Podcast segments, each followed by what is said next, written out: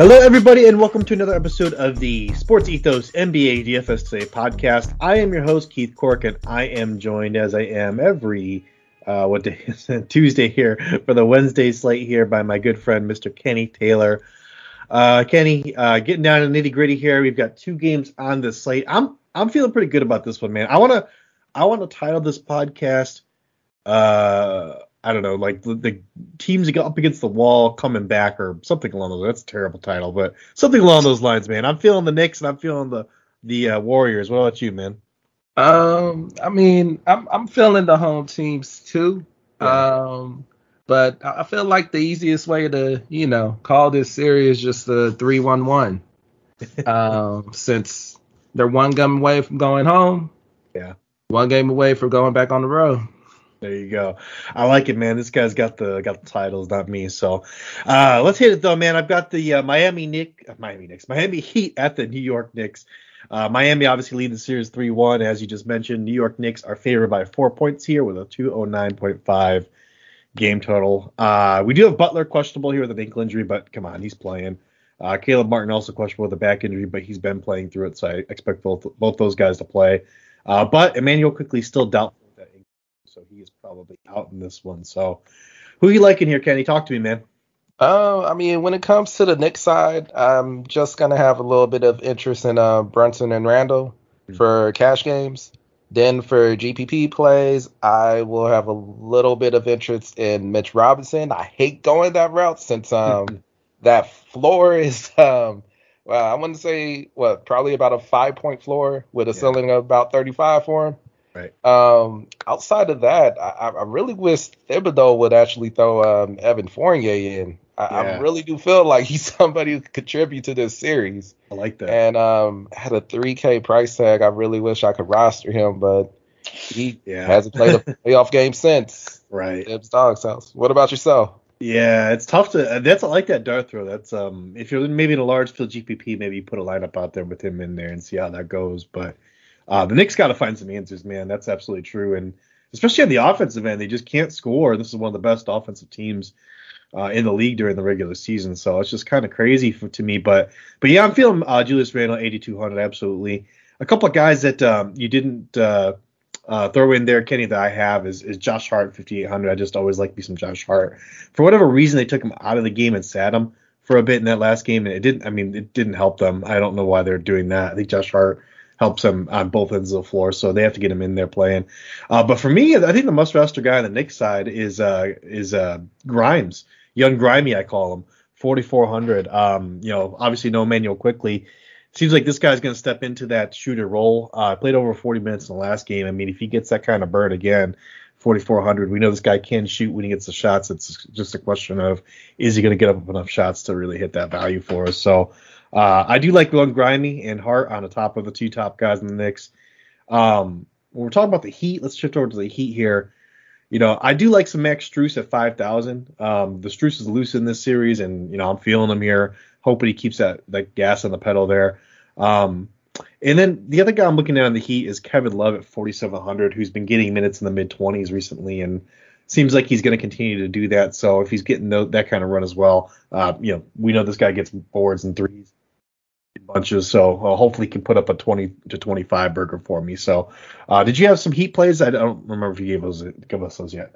Yeah, I have a couple heat plays that I mm-hmm. actually ended up liking. Um, one flyer is somebody who is um, listed questionable, and that's um, Highsmith. I really feel mm like at that 3K price tag, he's been mm getting double digit minutes, and I want to say three of the games this series. Yeah. Um, and I feel like, you know, you give him about 10, 15 minutes, he could get you about 10, 15 DK points, and that can help you roster um, a couple of these stars on the slate. And when it comes to the guards on uh, Miami side, I do have interest in Lowry and Vincent, mm. um, both priced similarly. Yeah. Um, it really kind of just have to depend on the um, foul trouble that Vincent got in, since um, Hart got in foul trouble last game, which is why um, Grimes ended up playing 40 minutes. Ah. And Vincent was also in foul trouble, and that's why Lowry ended up closing the game. Mm-hmm. So um, I feel like ownership might be a little bit up higher on Lowry. due to uh, Vincent Dud, so I might be rostering Vincent in my um, GPPs and Lowry in my cash. I like it, man. Uh, so that's a good point, though, with the Josh Hart not getting the minutes because of the foul trouble. I did forget about that part, so uh, good call there. Maybe we don't sack Hart and Grimey then. Uh, that might be a good call. You go one or the other, but uh, if that is the case, I would definitely go Josh Hart. He's more of a solid choice, I would think. All right, let's move on though to the Lakers at the Golden State Warriors. Of course, the Lakers are up 3-1 in this series, looking to close it out. Golden State Warriors favored by seven points in this game. We have a much better game total in this one at 226. So I have to imagine, Kenny, that you had a little bit more interest on the DFS side of this game. So talk to me, man. What you what you got in the Lakers? Um, on the Lakers side, I'm gonna be interested in honestly their um, secondary parts. Uh, yeah. Russell, Reaves, Schroeder, um, even Vanderbilt. I'm gonna be mixing um, two of those into my lineups so I can um, roster um, a couple of price ups on the other side of the ball. Um, outside of that, I do have a little bit of GPP interest in um, Hachimura. Hmm. And if I'm really playing a huge GPP tournament, I might actually throw a Flyer in uh, Beasley after what um, Lonnie Walker ended up doing last game. Yeah, I like that. I think Lonnie Walker at 4K is going to be a very popular pick. So I think in most um, scenarios you can pretty safely fade him, honestly. So I like that call. I like the the same. We're on the same thought, thought process there. Still has to be on your radar if you're playing some cash. Maybe you slip him in there, but uh, but yeah, I love Hachimura at 3600. That's my pivot off of a guy like Lonnie Walker because Hachimura um, getting minutes in the low teens, but if he's been hot, I mean they played him 22 minutes in that second game. Of course, there was some blowout stuff going on, but uh, if he can get up, you know, near the 18 to 20 minute mark, uh, and he's got it going on, he's hot in offense, then he can absolutely crush it for you, and you're going to absolutely destroy all those people that, that roster Lonnie Walker. Uh, but I like that Malik Beasley call too. I didn't look at him, but uh, he is another guy that can definitely step in there and, and hit some shots for them, them Lakers.